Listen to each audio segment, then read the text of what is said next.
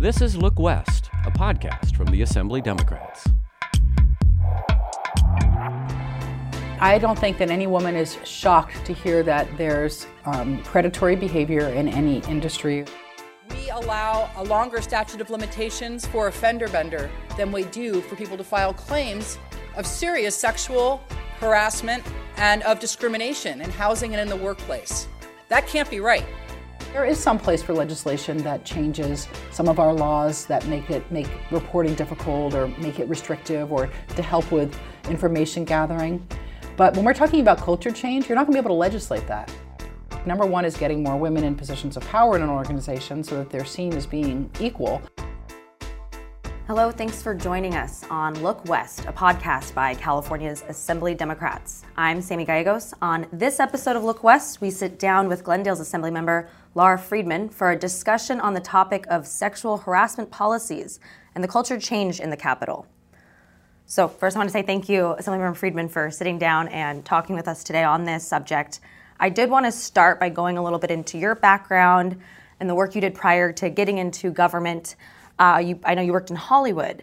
What was it like making that move from one, the Hollywood like celebrity culture, to the Capitol culture? That type of dynamic, relationship dynamics, prepared you for what you would deal with in politics, or even prepare you for the policies you're going to have to make now regarding sexual harassment? Absolutely. The dynamics in Hollywood, in terms of how it functions, is very similar to the politics in Sacramento. And when I say politics, I mean the interpersonal politics. So in Hollywood, my day consisted of going to breakfast, coming into the office, meeting with people who wanted me to do their projects, their television shows, or their movies. And then I would go to lunch with an agent or a writer, and we'd network. And then I'd go back and have more of those kinds of pitch meetings. And then the, in the evening, a lot of the socializing again with people. You're very interconnected. It's a town that's all about relationships. Also, it's a community where you have a lot of people who are young and very hungry to get their toe in the door in a very, very hyper competitive environment. And you have people that have really outplaced positions of power and authority, people who wield tremendous influence over other people's fates and um, have uh, influence over projects that are you know multi-million dollar projects. So they can literally make or break people's careers with one decision. In Sacramento, I go out to breakfast in the morning a lot of times or have coffee with um, some of my colleagues or with lobbyists. I come in and instead of pitching me movie and television ideas, people pitch me ideas for policy. They tell me about um, uh, legislation that they want to see introduced, and my office, we decide what we want to take on. And then it, in the evening, there's more networking with people because, again, it's about relationships. And then the next day, it all starts over. So it feels very familiar to me um, both in terms of the idea of creating content, whether it's a bill or whether it's a movie script, there's a similarity there. Um, you have to use a lot of creative parts of your mind and a lot of problem sol- solving skills, but it's also uh, an area that um, thrives on networking and interconnectedness. Now, in terms of sexual harassment, the similarities about people who are hungry and anxious to get their foot in the door, either they're beginning their careers or they want to get elected or they are lobbyists who, whose career depends on their ability to get their um, legislation forward or their viewpoints, um, you know, reflected in law, is very similar to young people coming into the industry or young writers who want to sell a project. And then you also have people that have um, positions of, of great authority, being the members and certainly leadership, and also senior staff and lobbyists, and I would put you know people who represent large labor unions and large businesses and large industry sectors on the same level. They also have a lot of authority and they control uh, decision making that affects millions of dollars and people's careers. So you have similar dynamics that make both industries ripe for exploiting people.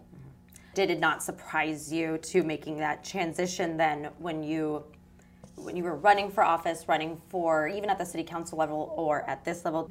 I don't think that any woman is shocked to hear that there's um, predatory behavior in any industry or even in just in different social situations. However, my experience with my colleagues has been very positive. I have been working with people who are extremely focused and extremely serious on representing their communities. Mm-hmm. So I was shocked just that it involved people that I knew personally. I didn't see that coming, but that doesn't mean that um, that I'm not surprised. Mm-hmm. So it's unfortunate that we don't get surprised by this kind of thing, but I think it's right for the public to expect better from elected mm-hmm. officials. We're representing the government, and we are in a place where people are putting young interns in our offices expecting that they'll be safe. And we need to deliver on that expectation. We need to do better. We have to set the pace in California. So it was, for me personally, um, very upsetting, more so than when I heard the stories about you know people that I had come in contact with in Hollywood. Being a freshman lawmaker at this point, you're in a really interesting position that you were appointed to the subcommittee uh, as the chair of the subcommittee on harassment, discrimination, retaliation prevention, and response. And the committee was formed before even the We Said Enough and the Me Too movements really got into the forefront of all of our everyday conversations here as pu- members of the public and citizens. When I was assigned to chair this committee back in June, I didn't think much of it. I didn't know about what our I didn't know what our policies were in the Capitol about harassment. I was sure that like every other organization, we had procedures that were developed by lawyers that were very much in compliance with the law. Uh, I didn't know whether they were weak or strong. I didn't know about the systemic problems that the Capitol seems to be facing, so I didn't think much of it. And then time went by, and when the women stepped forward um, with the We Said Enough letter and in the Capitol, and I was one of the signers of that letter. Uh, and we started to realize the depth of the problem in the Capitol. I literally woke up one night and sat up in bed and said, wait a minute, I think that there's a committee on sexual harassment, and I think I'm the chair. And I called my office the next day, and they confirmed that that was indeed the case. And I said, well, it's time for us to get this committee moving. And so I was sort of the accidental leader of this effort in the Capitol, but I take it very seriously. And it's been um, gratifying to be able to have supportive leadership and to be able to do work that's going to be profoundly altering of the culture in the Capitol. That I'm sure of. I, I think even having the conversation has changed things quite a bit. And having members have to step down um, because of their behavior was a wake up call, I'm sure, to anybody who's been uh, doing the same type of thing. Were you surprised when you really got into the weeds of what the, the rules have been up to this point? Well, it took me a while to understand what's been happening over the years. Uh, and I only know really about the assembly side. I don't know what the procedures and the policies have been on the Senate side. One of our efforts is to make one set of policies for both houses for the first time so that it will be much more transparent and easy to understand for people who want to come forward with complaints. And I think that the, you know, the, the Human Resources Department, the rules staff in the Assembly, um, actually has not done as bad a job as people seem to think they have. I think that they do investigate, they hear um, complaints, they investigate them, they try to mediate with people where they feel that that's or, um, a possibility of, of um, resolving situations. They try to make sure that people have a better work environment. But I think that where things break down is when it comes to maybe very senior staff and certainly with members. I think that, that the accountability piece is what's missing because um, it's not up to the staff in the rules department to make those decisions. It's up to other people, and it's up to members basically to police each other and to police themselves. And that's the piece that I think needs to be changed. Now, I'm not saying that we're not going to make big improvements along the whole process, and we can certainly make it better. But it's not the case that they've never investigated or they've never um, disciplined people over the years. I, I just want people to understand that that has happened. It can certainly be better. Um, but it, it's, you know, I would think that the compliance at the Capitol is pretty similar to what you get in a lot of private companies around the country. When you sat on a panel earlier this month discussing this exact topic, one of the other fellow panel members said compliance is just checking the box. It's how do we really change the culture here? Well, that's the really tricky piece because one of, we had our, our first hearing of the bicameral committee last week, and the thing that stuck out to me more than anything else was how every single person on the panel, they're all human resource experts, they're all experts. There's one woman who had written seven books on this topic, who's an academic. They've really extensively studied this, and they all said the same thing over and over, which is that culture always trumps policy.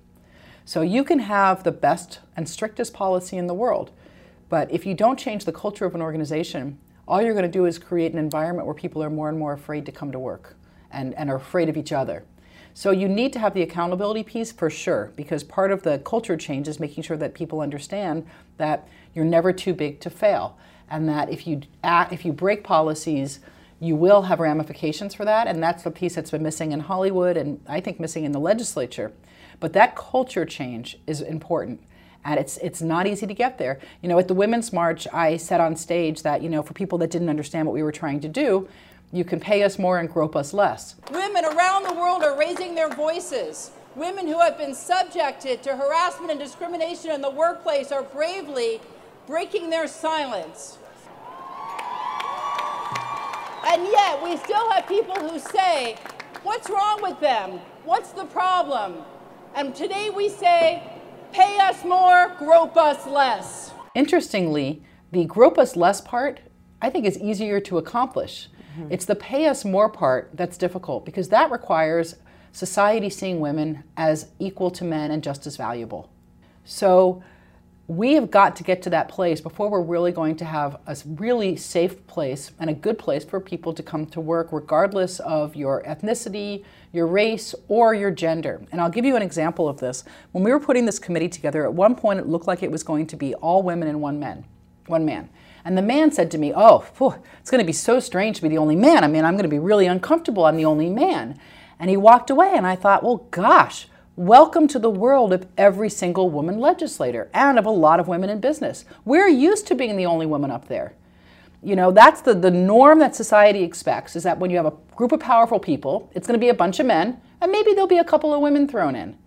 It's not the case that we view that boardroom or the Oval Office as being all women, and maybe there's a man there.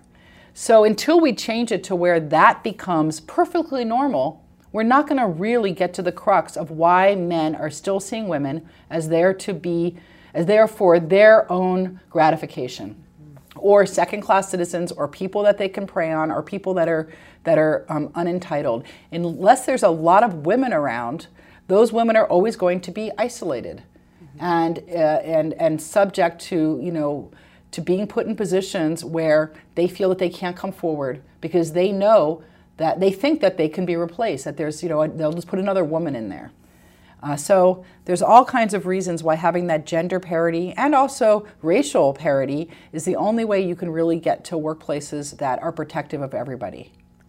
Is there a way for those of us in, in this movement to continue to talk about it, continue to influence um, those outside of it without over politicizing it? Should it be that we bring up the politics behind it all? The should it not should it be a nonpartisan issue? Well, that's a great question. I do think it's nonpartisan, and we, you know, I, I feel like when I talk to my male colleagues about this, um, the the partisanship of it becomes less evident. Um, I have allies on the Republican side and on the Democratic side, and certainly the people that have been uh, that are right now are under, you know, in the spotlight for having committed these offenses are Democrats. They're not Republicans primarily. So we see that this behavior is not about being in any particular political party. It's about being a man.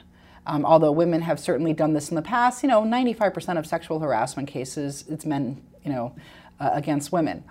Um, but the ally part of it is a really big part of the solution. And it can't just be you know, we can't change, as women, we can't change the culture ourselves.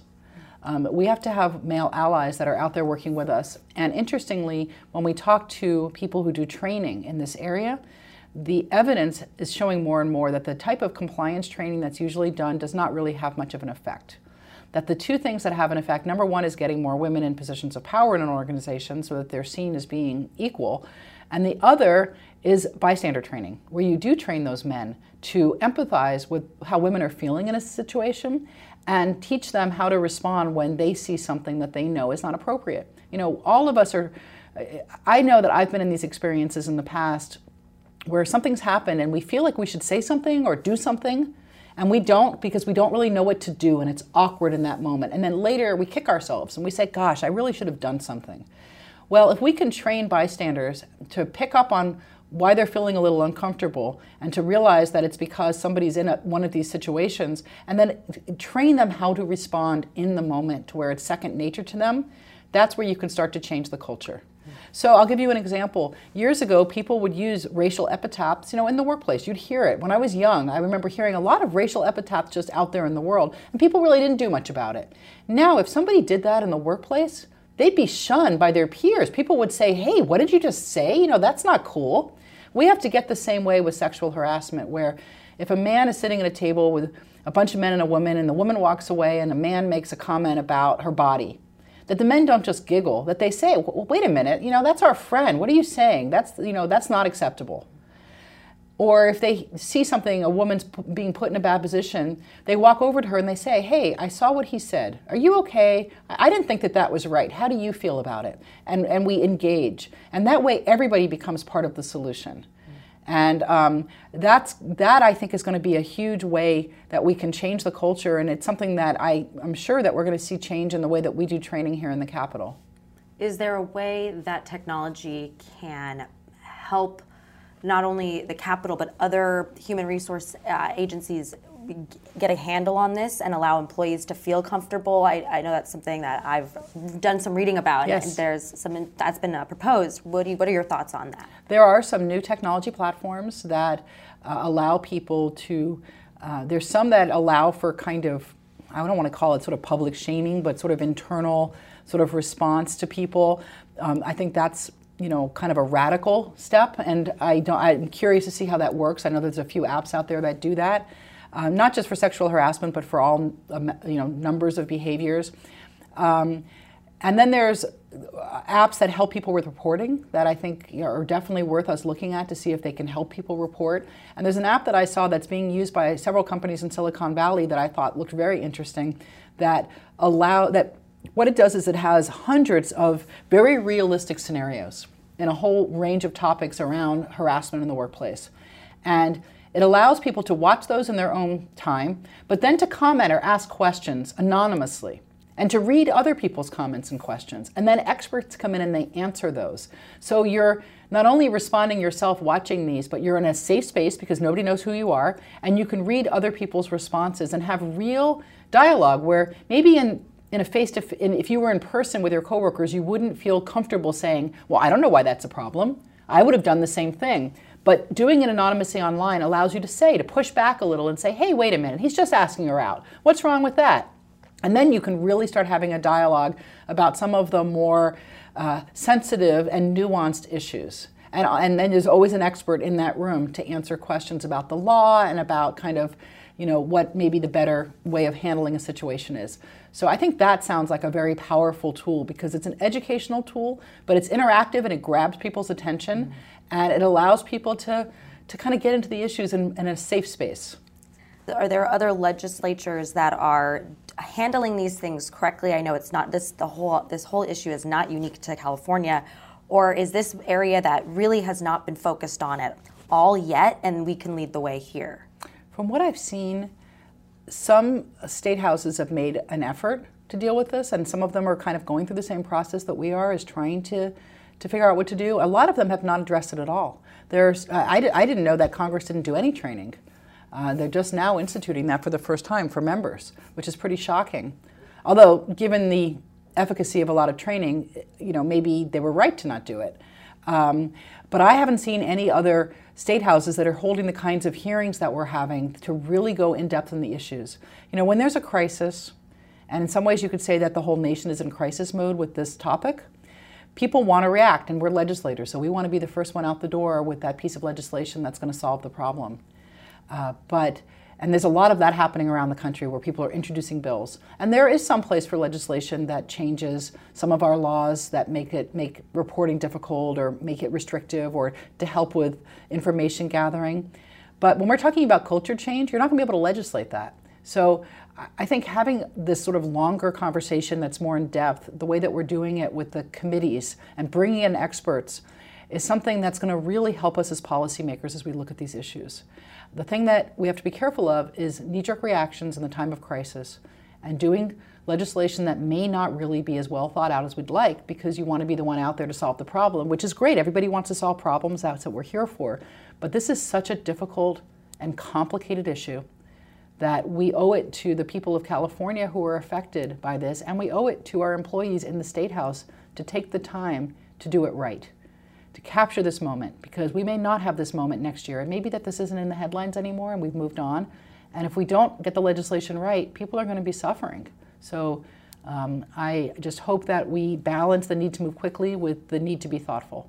Well, Assemblymember Friedman, again, I just want to thank you so much for taking the time today to sit down with us for uh, the Assembly Democrats Look West podcast to talk about this important topic. Thanks for your interest. Thanks. I'm Sammy Gallegos. Thank you for joining us.